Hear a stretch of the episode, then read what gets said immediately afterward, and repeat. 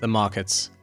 We just can't get enough of them. Markets are the drivers of your wealth and investment strategy. Welcome to Magic Markets. I'm your host, the Finance Ghost.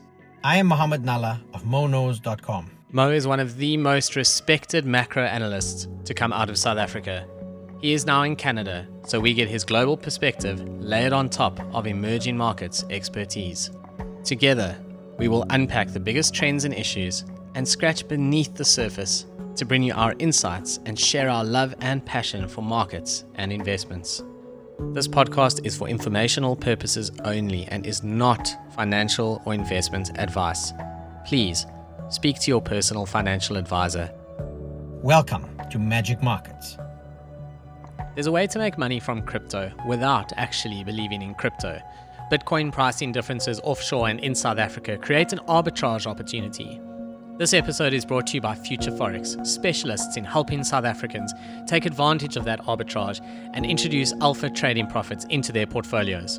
Visit futureforex.co.za and listen to episode 21 of Magic Markets, where we interviewed the founders to find out more. As ever, do your own research and come to your own conclusion. Welcome to episode 23 of Magic Markets and a really, really interesting show lined up this week. It's a very international show. We've uh, got Mohammed Nalla, MoKnows.com, sitting in Canada. You've got me, the finance ghost, sitting in Cape Town. And we have special guest Tobias, or Toby, which is a little bit easier for us with uh, English tons. And he is sitting all the way in Copenhagen in Denmark, which is very exciting. Mo, Toby, welcome to the show. So, Toby, we connected on Twitter. It just shows how wonderful social media actually is, right? I mean, I think at one point you sent me a message or we were chatting and you said you were walking the streets of Copenhagen listening to Magic Markets, which for me is just a very a very special thing to be honest from start to finish. The first thing I'm going to ask you is how do you say magic markets in Danish? So magic markets in Danish would be something like magiske markeder. Uh, and I'm not sure you should try to reset that right now, but you can maybe uh, at the end of the episode give it a shot if you like. Yeah, that, that won't be the easiest uh, the easiest term that we've used on Magic Markets, Mo. it's, it's quite I'm a tough one. I'm definitely not going to try that, Ghost. not for me. yeah, tap out. Tap but it out is an international podcast, so maybe we should give it a shot, right? Yeah. Magiske markeder. Magiske Margler. How was that? That's, that's perfect. There we go. I can now speak Danish. It's wonderful. It's very exciting. Um, Toby, thank you for joining us. And the reason we've asked you to join the show is because when South Africans specifically, and that's, you know, for Mo and I, our home country, and we know we have listeners all, all over the world at the moment, actually, which is amazing, but we kind of still do this, uh, you know, knowing full well where our roots are. And South Africans, when they think offshore, it's all about buying tech stocks on the Nasdaq or you know Berkshire Hathaway or New York Stock Exchange kind of stuff. It's very much American. That that's what they think of when they think offshore. And you're a really keen student of European markets, which is just a fantastic angle to bring to this. And the show tonight is is really to just give South Africans, just give anyone really who's listening, a nice lay of the land of European markets, the different exchanges, some of the interesting companies that are listed there. I mean, Mo, have you got anything European in your portfolio before we before we start to tap into Toby's knowledge? Yeah, I think so, Ghost. I mean, you know, there's there's a couple of stocks there. One which which Toby might be aware of is is a stock called Alfen, A L F E N. Uh, and it's also, I guess, little known because you know it's not stuff that hits the headlines down in South Africa. But they operate in Europe and they're involved in running an electricity grid. Uh, so essentially a utility type of company, and it's it's something that I've liked for for quite some time. Uh, I think you know in terms of uh, you know other Swedish uh, Swedish or Nordic uh, companies that that we know of, uh, Nokia would be one of those that you know have been around for for quite some time. Um, but you know, by and large, I think you're correct. You know, it does. It's not something that gets a lot of attention. I think broader Europe, if you look at stocks, for example, like Nestle, which is something that you wrote about fairly recently, Ghost, you know, that's that's something that's stayed in the in the in the portfolio. Uh, but again, I think European stocks tend to be the uh, call it poorer cousin insofar as coverage goes, and that may well give rise to some sort of valuation uh, uh divergences between U.S. stocks and European stocks, which arguably could be uh, fairly compelling for the European side of the equation. Yep, and we're here to talk about European gems. One of those gems is Toby, so we're going to listen to him now.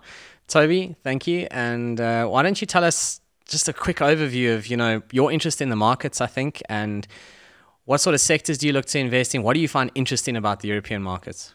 Yeah, all right, exactly. Um, So when I look at the European market, I actually think that Mo uh, is is writing saying that uh, that we might uh, be seen as a little bit of a slow growth market, and we don't have these sexy talks like you have Berkshire, uh, like a, a, big brand, or you have like uh, Silicon Valley with all the with all the high growth tech stocks and all that. You don't usually see that in the European markets.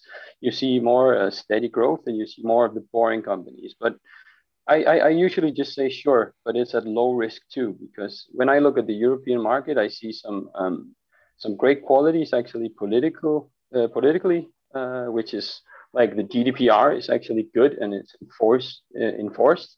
So that's the general data protection. Uh, when we look at tech stocks in general, both in the US and in Asia, I think that maybe down the road that there might be a reg- regulatory problem for for for data protection, which is uh, which is not a thing in the EU because we have we have such great uh, regulation around it.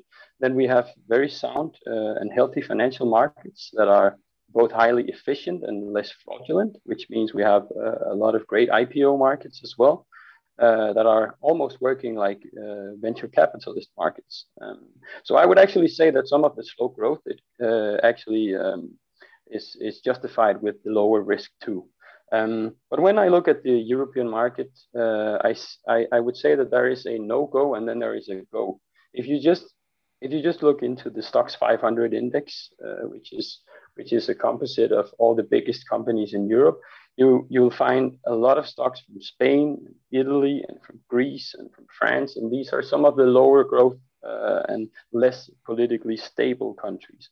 I would not look that way. I would just take some of the top uh, top countries, and they are of course Germany. Uh, they uh, used to be also uh, the FTSE 100 index, uh, which is UK, and then the Danish C25 and the Swedish S30. And I would also look to to the Norwegian OMX Oslo 30.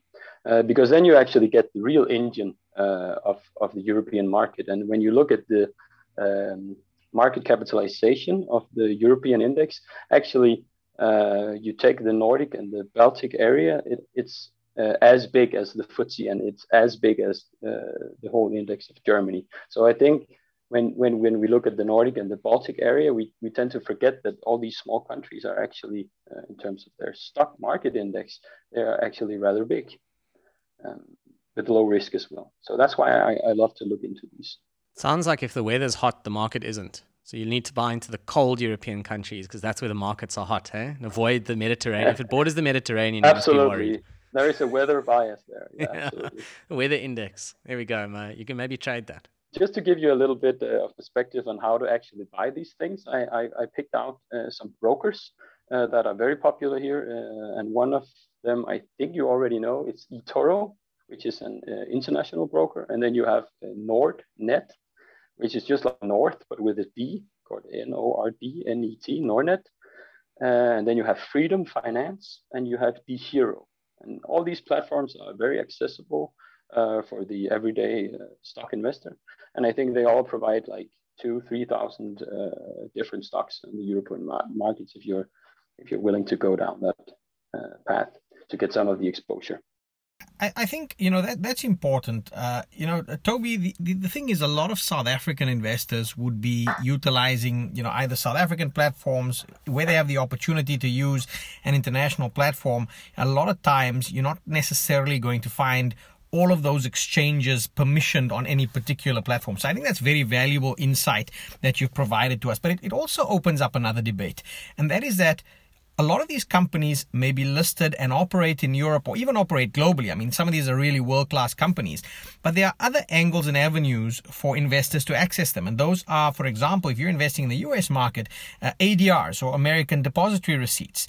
Now, I, I want to just sound a, a word of caution out here is that a lot of times investors need to do their homework around ADRs because it's not as though an ADR gives you a like for like or a one for one exposure to an underlying stock. Sometimes there's a ratio that's applied. Some ADRs pay dividends, some don't pay dividends. So you really have to do your homework and your due diligence in terms of what your ADR is actually giving you access to. Uh, but what's your view on investing in Nordic markets, European markets, uh, even if it's indirectly through a structure, through a, a, a, an American depository receipt?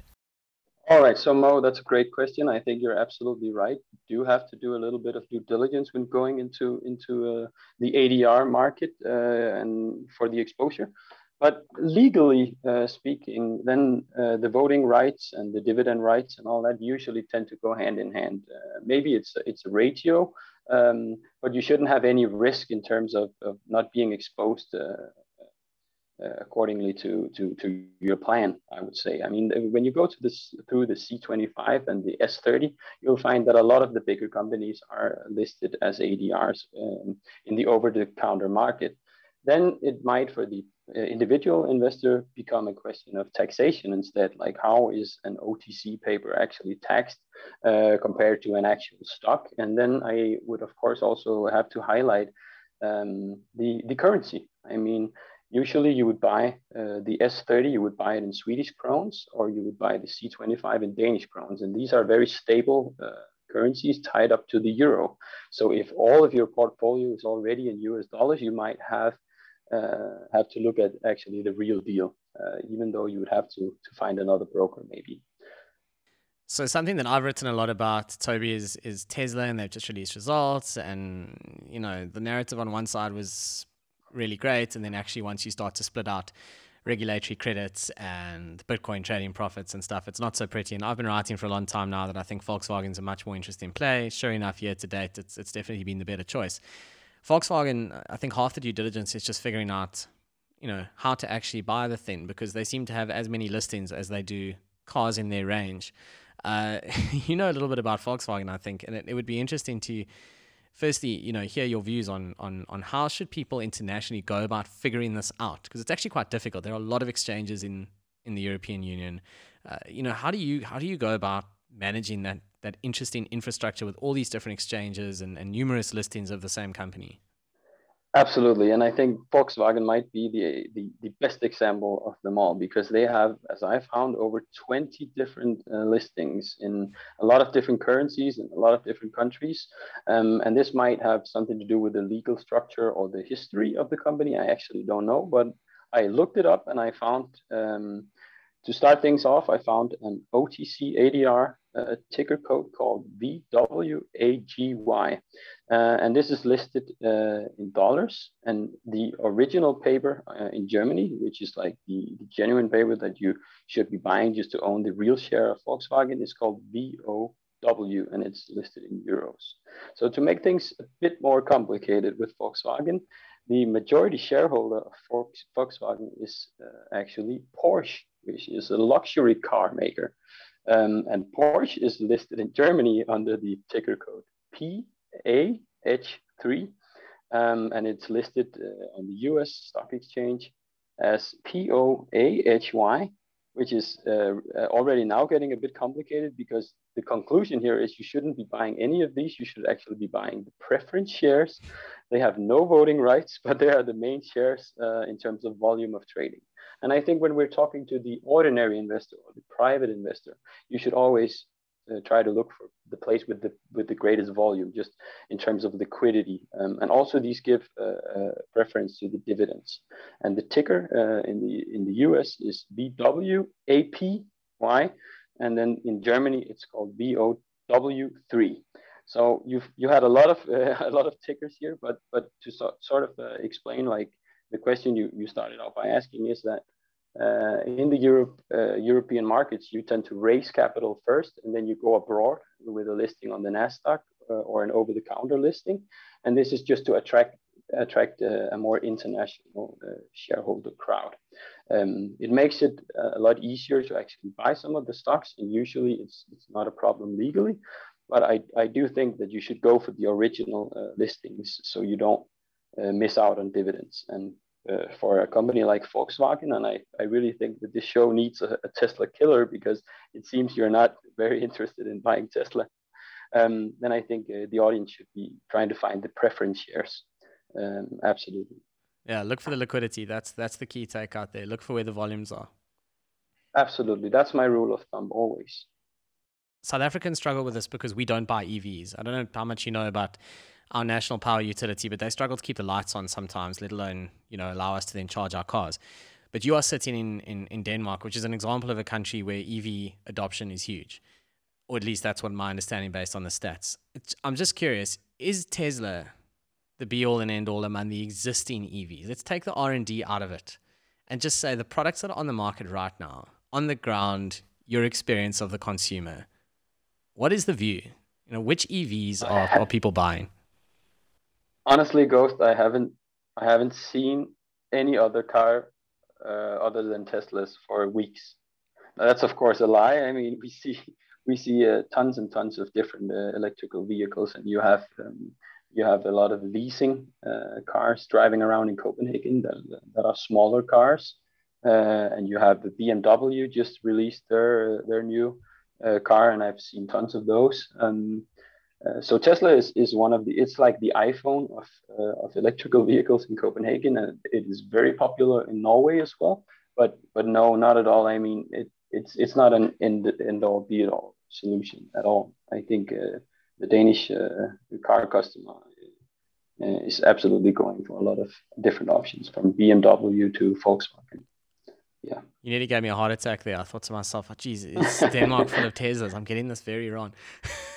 yeah, but but I, but I think actually uh, Mo brought this up in, in the start that uh, if you're looking at just the electricity and you're looking at uh, maybe the transition and and and some of the more uh, structural things behind the EV transformation, you could look at uh, at some of the utility uh, companies. And I just took a, a random walk in Copenhagen the other day, and I saw a lot of these charging stations and they all came from the same company called E.ON Energy, which is the biggest uh, Nordic and the biggest uh, German uh, energy uh, company. So they're definitely uh, in the market of charging all these cars, whether or not we decide to buy the Tesla or the BMW. Um, and it's actually also a, a, company I just made some due diligence on, and I think it looks very attractive uh, in terms of price. So it's called E.ON Energy SE, um, listed in in euros. Yeah, I, I really like that. I mean, that that's really showing kind of the, the thinking we like to get across the line here on, on Magic Markets. Uh, is that look at the look at the trends. There are many ways to skin a cat, uh, and I like that whole play with regards to energy. Like I said, there was a grid investment. I'm definitely going to go and have a look at, at E.ON. In terms of the whole industry, because I'm not here to to uh, to to hand out uh, financial advice on, let's say, Volkswagen or who's going to be the next Tesla killer, but just to give some insight on the whole uh, vehicle industry in Germany, they are the, the, kind of guys who produce and then they go out and sell. And if you go to the US markets, they are the guys who are trying to sell first and then they go produce, right? So um, to, to put things in perspective, you I don't know if you've heard about BMW and Daimler and their operation into the EV market, but currently they're spending around 11 billion euros every year on research and development, and that's uh, only for Daimler. Um, and and to put that into perspective, Copenhagen University have an annual budget of one billion uh, euro. So so you have like tenfold universities of research and development just uh, in the company of Daimler right now going into research and development. And if you think that that's not going to give any uh, uh, advantage in the future, I, I, I, would say you're wrong. So, so I would definitely look into uh, to the German car makers, uh, also because they trade at uh, such attractive multiples, simply because of that, actually. You know, we, we've discussed a, a whole host of different industries. One that's very topical is the pharmaceutical industry. I mean, we've discussed it on the show many, many times. I, I love the pharma sector. It's it's it's arguably from a macro perspective, given a global pandemic, is a sector you've wanted good exposure to, and you've made good money in some of those stocks. One of the stocks that hasn't done so well, or two in fact, one is Pfizer, uh, but the other is a Swedish stock, which is AstraZeneca. Uh, and you know, if you look at it, it's really gone sideways, which, which, if you look at it in a pandemic year, is almost you know counterintuitive. But it still pays a decent dividend yield of around almost three percent. Uh, you could argue it's it's it's fairly undervalued on, on a DCF type of a basis. Um, do you have a view on on AstraZeneca as a stock? I know it's it's listed in Sweden as well as in London. It's a British Swedish company. What's your view on that particular stock and, and the outlook?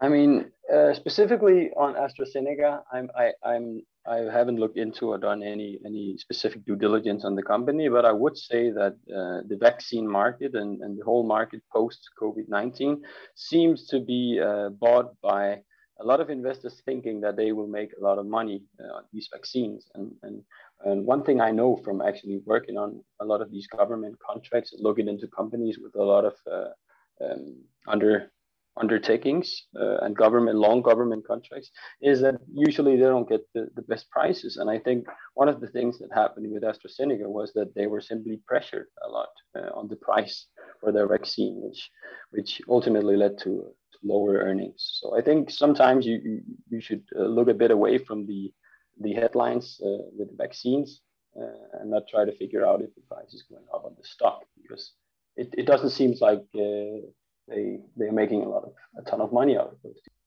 a little company, a Danish company called Bavarian Nordic, are now making uh, their tests uh, and their vaccine is coming out should be coming out the next year or so so for the whole uh, era of post-COVID vaccination and all the uh, third and, and, fourth and fifth wave uh, uh COVID, we're going to need uh, vaccination as well. So I think uh, looking into some of those companies, maybe some of the Danish competitors would be a smart thing to do. I mean, Aspen's popped in South Africa now, up quite strongly. But I mean, I agree with you, Toby. You know, we've got we've got a big pharma company in South Africa, Aspen, and they are going to manufacture the Johnson and Johnson vaccine. You know, right here at home, but the money is in the money belongs to the R and D big pharma. I think that they'll make a very small amount on each vaccine, and the market's gotten very excited about it. But my personal view, I wrote on Aspen for Investors Monthly last month, and management has guided seven percent growth this year. So when the share price starts popping, you know, over ten percent, you you got to wonder what people are actually buying. It's very interesting every time you have big news about the vaccine or big news about market shift, I think it's it's a fair question to ask whether or not one specific individual stock is actually going to benefit because if the customer is a state or a government you you, you don't usually get the best prices that's just uh, that's just from experience I think, you know, one, one last point from me on the vaccine side, and maybe goes back to our, our topic of the dichotomy between European stocks, US stocks, for example. One, one of the biggest winners in the pharma space has been Moderna. You know, I, I've spoken about it. It's, it's really been, been a phenomenal investment. Uh, but that's also because they were using new technology, arguably had some pricing power, one of the earlier movers. And maybe in time, that's also something where you need to look at the regulatory kind of architecture. You know, Europe is a lot more stable, maybe regulations are a lot more robust. Uh, in the US, maybe if there's a sector where regulations haven't caught up yet, it allows you some of that rapid growth early, up, uh, early and upfront, and thereafter you're at risk of regulation kind of toning down your returns over the longer term.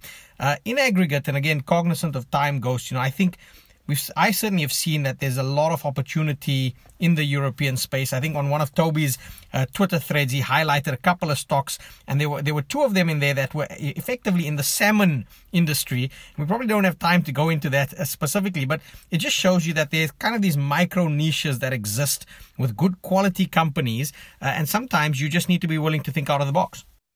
Absolutely, I agree with you, Mo. And, and we probably don't have time to go over all the different uh, areas of, of investing that are interesting in the Nordic area, but but I would definitely highlight the, the salmon sector. And also, I like um, companies with natural monopolies like airports or as you mentioned the healthcare industry with all the ip they have. And then i like of course some sustainable companies as well. And in in denmark and sweden and norway we have a lot of solar power companies we have a lot of energy companies and we have a lot of wind uh, wind farming and wind companies as well. And, and it's definitely a place to look into because it's it's a sustainable long-term trend.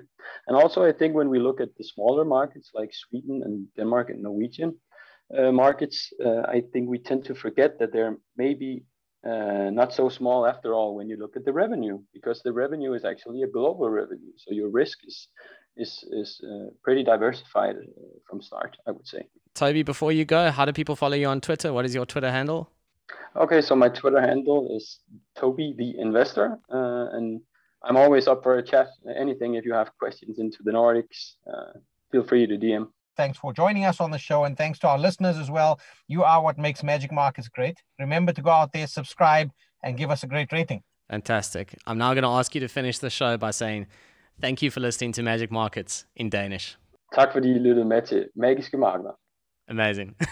Toby, thank you for your time. that sounded so weird, I guess. It, was, it sounded great to me. That was awesome. All right. Thanks, thanks a lot, you guys, for the chat. There's a way to make money from crypto without actually believing in crypto. Bitcoin pricing differences offshore and in South Africa create an arbitrage opportunity. This episode is brought to you by Future Forex, specialists in helping South Africans take advantage of that arbitrage and introduce alpha trading profits into their portfolios.